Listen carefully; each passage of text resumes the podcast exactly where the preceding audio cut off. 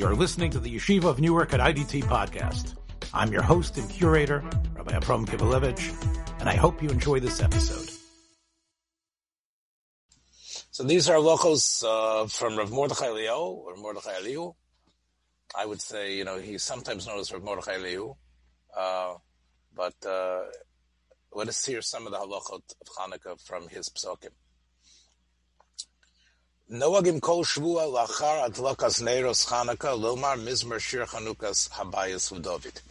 We talked about last week about singing the Maoz Tzur, how that's the whole idea of the most is It should be a song. Uh, the declaration of Haneros Halalu is important. The, it sounds like there's also a minhag to say mizmer shir after you do that lokos Haneros and vihi noam because those have to do with the Beis Hamikdash. And Hanukkah is about Chanukas Habayis. And to say Yoshev B'Seiser seven times. V'yesh b'zeh segula gedola l'shmira. And he quotes here the Ben Ish Chai as a source for that. Yesh enogen laduk ner l'chavod Rosh Chodesh b'chol ler Rosh Chodesh. There are people that have this minhag. I, again, it's uh, I guess a minhag among the Sfardim to indicate how important Rosh Chodesh is. Um, minhagenu remeir balanist. Now, I've never seen this either. Um, I don't know why Rav Meir Balanes is connected to Rosh Chodesh Teves. I'm not sure. But uh, again, he quotes the Ben Ish Chai about this that on Rosh Chodesh Teves there's a special union of men of remembering Rav Meir. Um, as if that was his patira. Now he mentions that there's been a counter tradition. I don't know if, again, it's probably not based on, on a real Masorah, but Rav, Rav Mordechai Elio says that he, he's heard that in Tveria, and we talked about this uh, a different time, they do a Yom Hilula for Meir Balanes near, right before, um, right before uh, Lag BaOmer on Yud Daled Iyar. Now, um, however, Rav Eliu says, I'm not sure when he exactly died, but the reason why there's been a custom to light the Chavod Rav Meir Bar is on Hanukkah because that was a Nes in Shemen. And since we know Rav Meir is called Balanes, so that's the reason why there's become a minag to light a special nair for Rav Meir Balanes on Rosh Chodesh Teves coming up. Rav Mordechai teaches us that when it comes to the Hallel, uh, Hallel on Rosh Chodesh, as we know, uh, might be Minatorah according to the sheet of the Bahag, the way the Ramban explains it. So you shouldn't just rush through your Hallel on Rosh on Hanukkah. Yizaher bahalo shel Hanukkah laomro b'kavana u'besimcha. Why? Because he says, think about it. Even Pesach, we don't say Hallel Sholem every day. So here, even in Eretz Yisrael, it's the biggest day to say Hallel. Now it's true, there are, uh, in Sukkot, you say Hallel Sholem for eight days, because you have all the days of Sukkot plus Shmini Atzeres, but we all know those are two different holidays. But the fact is that that that Hanukkah, Rav Mordechai is telling us, is is is the greatest holiday that we have. So make sure when you say it, don't just rush through it. Have kavanah, simcha, and to think about all the nisim that Hakadosh Baruch Hu has done for us. And and I would say again, maybe I'm overstating it, but I don't think so. Even what Kadosh Baruch has allowed the vaccine to become available so quickly, the chokhmah that he has as he has generated within the scientists and others to be able to discover something that I think everyone admits. Um, people didn't expect it to be so quickly when when the president was talking about how we were going to have it by the end of the year. You know, there was there was there was a lot of skepticism. And look, Mirz Hashem, we're going to be coming out of this. And obviously, we don't know why the Makkah was brought. Everybody should have a refuah. All right. Um, let's say we talked and we've already spoken here in this year. Where's the right place to, to light if you're um, if you're in a dormitory or if you're away? You light in your own room with the family? Rav Mordechai was asked about people who stay in a hotel and they won't let them light Neiros Becheda. So he says that what you should do is Yadlik Shnei Yadlik Shnei Panasim Im Solala Chazaka V'Chadasha. He says you take two flashlights that have um, uh, battery powered, and you are able to make a you are able to make a bracha on a battery powered flashlight. Shabbat, according to Rav Mordechai. But as we saw yesterday in the discussion from Rav Steinberg, it isn't many poskim say you're not yotze with a battery flashlight, a battery candle for Hanukkah. Why? Because he says the salil shel. So he's saying that the the the the flame, so to speak, the which comes out of the of the of the flashlight, it doesn't come out like one light. It's not like a uh, like it's like an avuka. It's like a double light. And we know an avuka, you're not yotze ner Hanukkah. It's got to be one candle. Now, he now speaks about Lubavitch in a, in a, in a way. So, in other words, he says that the the what usually comes out of a battery powered flashlight, or even I guess any sort of these uh, handheld um, devices. I guess you could even talk about making uh, a bracha on uh, on your cell phone uh, if you want to do that. But that, he says it does not come out like a normal light, not because the battery is the problem, because the flame is the problem. Um, and um, he says, Rav Mordechai, this that you have, that you light um,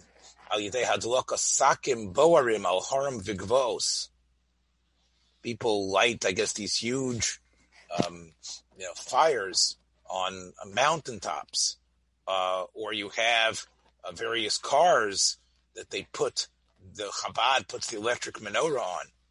He says that's a, not a bad thing, but that's you're not you don't fulfill the ness with such a with such an item. You don't fulfill the mitzvah with such an item. Um, in fact, the, the Rav Mordechai says even though the Maral and others thought that a, a, a, wax candle might be the best way to fulfill the mitzvah, the Ashkenazi posik, the Maril, said that you're not yotze with a, a wax candle. Why? Because when he looked at these wax candles, they were made from a number of different, uh, a number of different wicks. In other words, the, the, the, the wick that was used was tied together.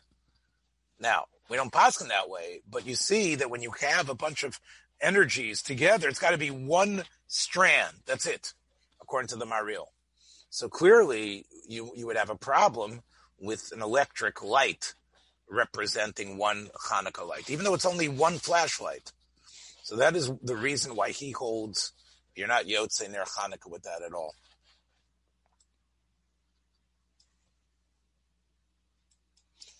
Um, obviously, we do want the Hanukkah lights to uh, to to last, but if Mordechai says that you should definitely not open a window near them, um, and uh, because clearly that what's going to happen is is uh, you know the, the the it'll become extinguished. So be careful about opening a window, even if it's warm. And um, what about the shamas? So Rav Eliu says that the minhag is is to uh, put the shamas higher than the other neros. Now, However, he says that some people have two shamosim. There's um, the shamus, which stays high, and then there's the shamus that moves. That's sort of like the match that goes from candle to from candle to candle, and that might even be a better way. I don't know. I, again, I, I would say I wonder why you even need two, but that's what some people have, and many people do it that way. There's like there's one little candle they use as a shamus, and then there's another one that they put up higher. Um, now,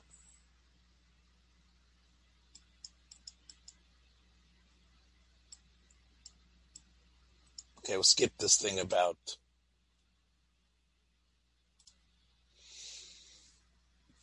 Okay, uh, let's say sad this Motzei Shabbos, if you're going to be in shul.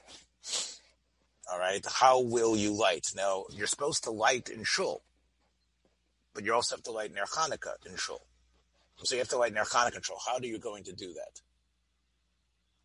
So the uh, the Ben Ish Chai and the Mishnah Berurah say that in the Beit HaKnesset, that first you light Ner Hanukkah, and then you would do the Havdalah if you do Havdalah in Beit HaKnesset. Why? Why do you do it that way? It would seem you should do Havdalah first, right? You should make Havdalah, and this way, you know, especially if they make Havdalah in Beit HaKnesset, now you're going to do Malacha. Because he says we don't want it to be that you're going to make Havdalah, light the Ner Hanukkah, and then walk out because then everybody's going to leave the shul. The whole point is, is that people notice it. So if you're going to make Havdalah and then light and everyone's leaving shul, the whole purpose is that people should be around. If they, if, if the moment it's lit, they walk out, that's not a pirsum. Now, let's say the person who they've asked in shul has been, he forgot to say Atachanantanu. So obviously, he tells us he needs to say Baruch Hamavdil before he lights. When you get home on Saturday night, then what you should do first is make Havdalah first, and then be Madlik Ner Chanukah. Because clearly, Havdalah, you're still in Shabbos. Well, even though you're coming home from Shul, but in the household, you're still connected to Shabbos. Hanukkah is about after Shabbos. So the first thing you do is you take care of Shabbos. So you you say Havdalah first, and then you then you'll do the Hadlaka. There is an opinion in, in, that's mentioned by the Poskim and Shulchan Aruch to be Mavdil to be Madlik Ner Hanukkah first. The Mishnah Berurah though um, is note more to the sheet that the Ben Ish Chai also holds, which means you do Havdalah first. So in Shul, it's going to be the Ner Hanukkah first, but at home it'll be Havdalah first.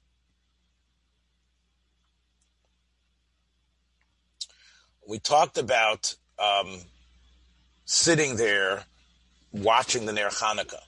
Uh, and I mentioned Rav Chaim Kanievsky saying he never heard of such a minute to just sit there. Um, Rav Eliu says, you know what you can do? Um, you can sit not you can sit in your house while the Hanukkah is lights are burning. So learn Hilchos Hanukkah. Okay, he's saying we talked to last week, Richard, how long it takes to sing Maoz Tzur. Okay, sing the Maoz Tzur and then learn. Um, he also says that he thinks it's a good thing to read over the story of the Ness. Obviously, the Gemara is short, but what's wrong with taking out the book called Yosifun?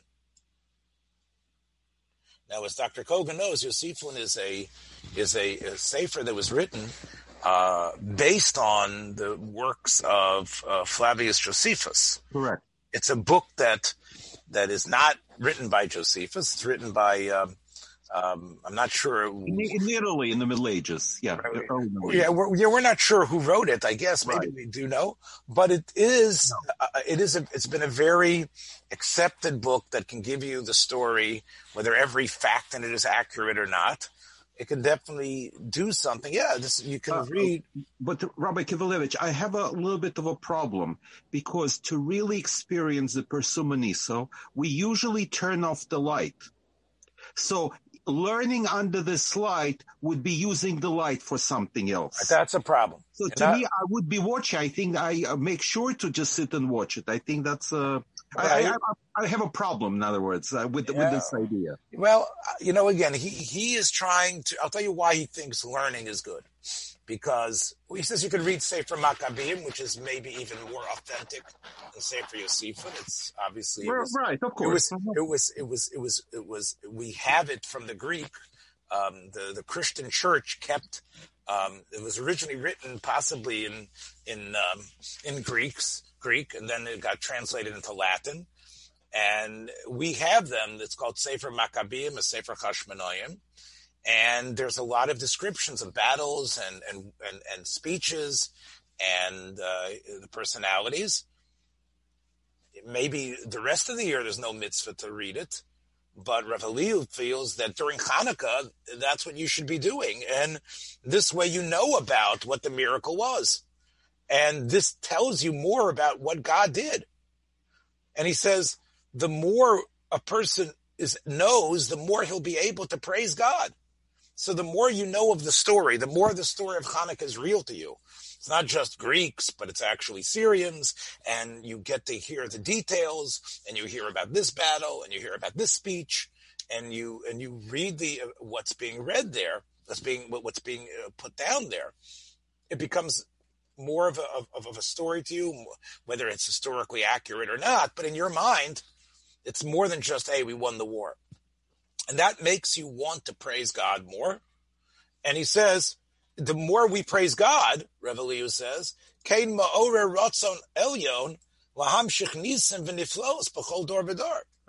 because then God responds to that, because God feels our authenticity.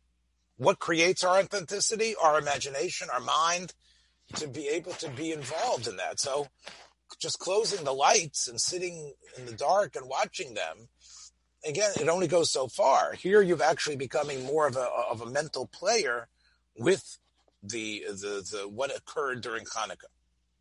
Um, now,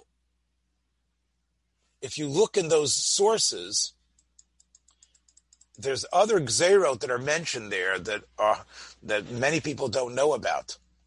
One of the gzeros that you can find in the sources that uh, the apocryphal sources that Rav Eliu tells us to look at is Shalo Yivarech Echad Es Chavero Bebircha Shalom. You couldn't greet someone with the normal greeting because they didn't want mentioning God's name, um, which is interesting. Um, you would think, you know, there was such policing they policed you to the point that if they heard you say Shalom Aleichem or Shalom, they would stop you and like you, you could you could be ticketed. Um, again, I I don't doubt it that something could happen like that. Um, another thing, of course, is which again you might not know about, not to wear tefillin. Of course, everybody wore tefillin all day. No, you couldn't walk in the street wearing tefillin and you know saying Kriyat Shema. So Rav Eliu says that unfortunately, you know, we know that many people um, gave into that before there even was a revolt. There was many people who, who obviously stopped wearing tefillin, and besides, so again, it's not just bris milah. Like people know Mila and Chodesh and Shabbos. But there's also more than that. There's also a whole slew of mitzvos that were eliminated during this terrible Shas Hashmad. What about the Megillah of Hanukkah? So that's a good thing. That's another, that would be a good thing to read. That's called Megillus Antiochus, uh, Mr. Sutka. Right. That, that would also be a good thing to read. Now, a lot of those uh, Megillot, uh, a lot of the details are different if you go to different sources. Um, and do we are any of them more authentic Possibly the ones that are that are older, that are based on the Greek, uh, like the, the book of Chashmonaim, those might those facts there might be a little more accurate. But uh, there's nothing wrong with reading the Megillas Megillas Hanukkah, and any any details you can get from there will make the events of the holiday more real. But um, I'm just pointing out that if you you read the literature, you discover that it isn't just one or three gzeros. You know, tefillin, uh, so many aspects of our religion were were were not allowed for us. Um, it's interesting though that all, you know the way the source is key in um, uh, Rosh Chodesh. So um, you know, that's obviously something that you know uh, they all say that you know you you couldn't the witnesses couldn't come they couldn't declare the new moon um, and that was also one of the gzeros of Hanukkah that we should celebrate the fact that we have the calendar you know the whole calendar to be able um, the uh, we talk about the moon and how important it is. So Rav Eliu says, um,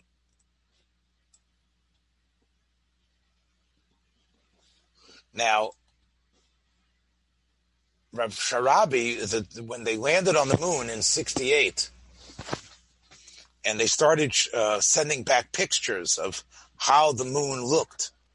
Wasn't it 69? Or do you mean unmanned? Oh, you're right. So in '69 they landed on the moon. In '69, right? That's when right, men went right, on the moon. Right, right. Men went on the moon in '69. Yes, that's right. I, I misspoke. So um, there were images that came back from landing on the moon, and um, you know everybody was, uh, you know, everybody was very excited about it. So. Um, so Rav Mordechai Sharabi, who was, I assume, uh, one of the great Sfardi Gedolim Mukubal, uh, uh, um, called on the telephone to Rav Mordechai Eliu, and he says, he said to him, "We're in a big tzara. Why? Because what do we say in Kiddush Levana? We say in Kiddush Levana, we say ve'ena nachnu yechom ligabach." We talk to the moon. And we say, the moon, you're up there and we can't touch you. What's happening now? It's happening now that people could, we did get to the moon. And there was speculation. I, I think that speculation is, is not true anymore, Richard. You can tell me if it's true or not. Um, that uh, that there isn't any sign of any water or anything there on the moon anymore, right? Maybe they did discover water on the moon. I'm not sure. Um, I, I, don't. I think it's if there's anything, it's it's really not significant. Uh, right. But anyway, in 1969, people thought, look, look, there's we can be on the moon, and maybe there's life. There's some sort of life that's going on over there. Um,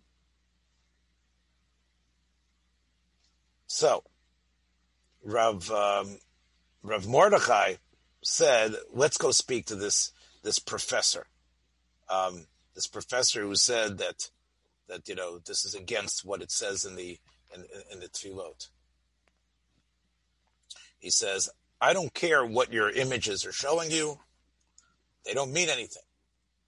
Um, we know that in the Zohar, what does it say? The Zohar talks about the the sun and the moon. And this, what does it say in the Zohar Hakadosh? That God created uh, in in Shemayim a sun and moon, and and the earth. That's where you have growth. That's where you have actual growth of of tree of of grass and trees. So Rav Mordechai said, we see from the Zohar that when it comes to the earth, that's a place of organic growth. But anywhere, what we call space, whether it's the moon or beyond, The Zohar is, te- is telling us that there is no life there. And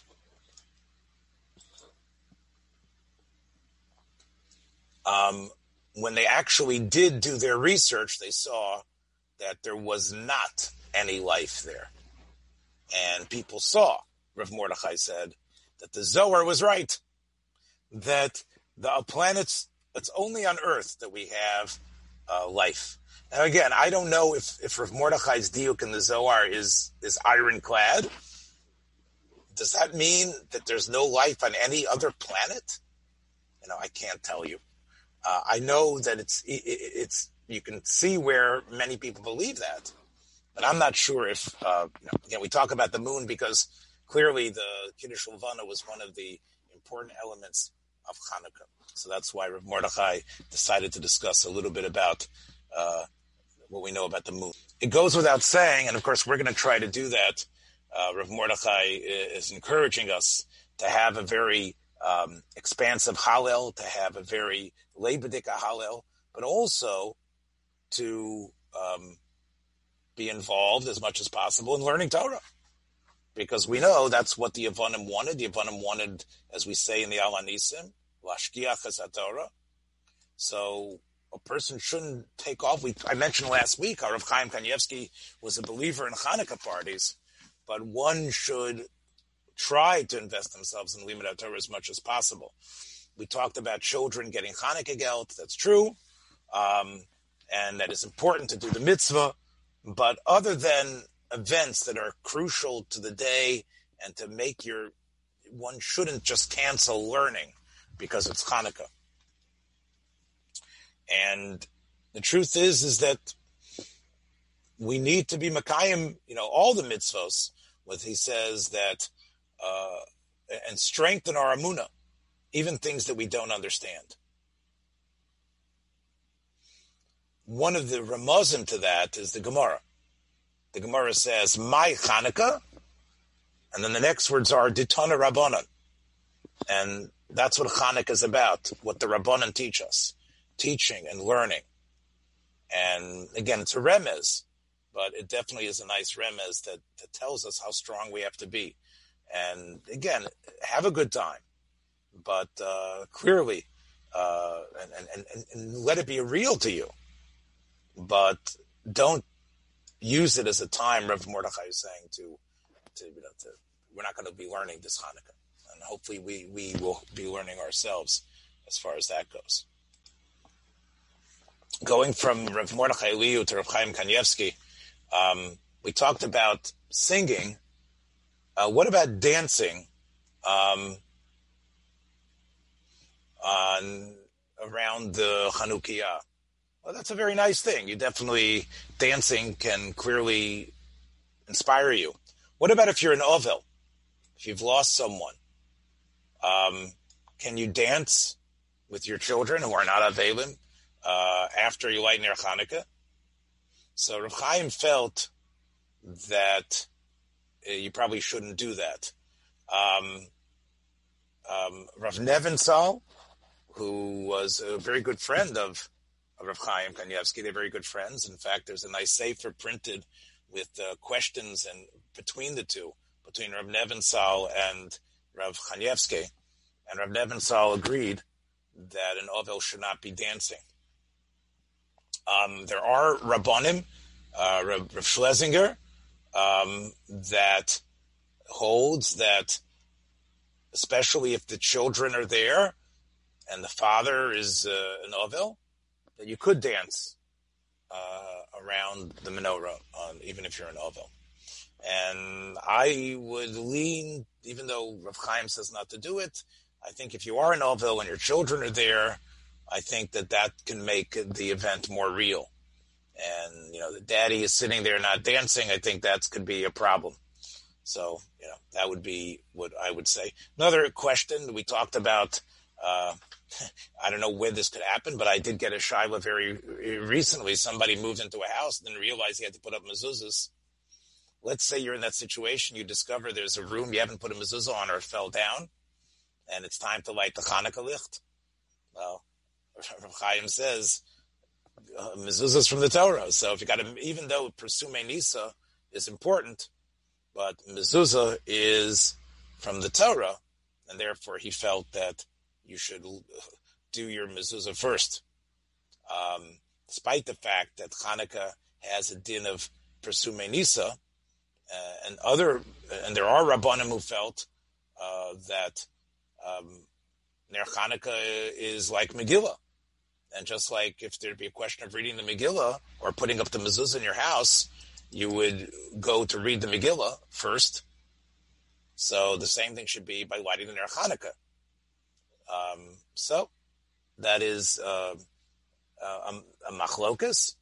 Um, what you should do, Rav Chaim and others feel, if it does happen, then you should do the Ner you should do the mezuzah first before Ner Hanukkah. Thanks for joining us for another episode from the Yeshiva of Newark at IDT Podcast. Be sure to subscribe on your favorite podcast app so you don't miss a single episode.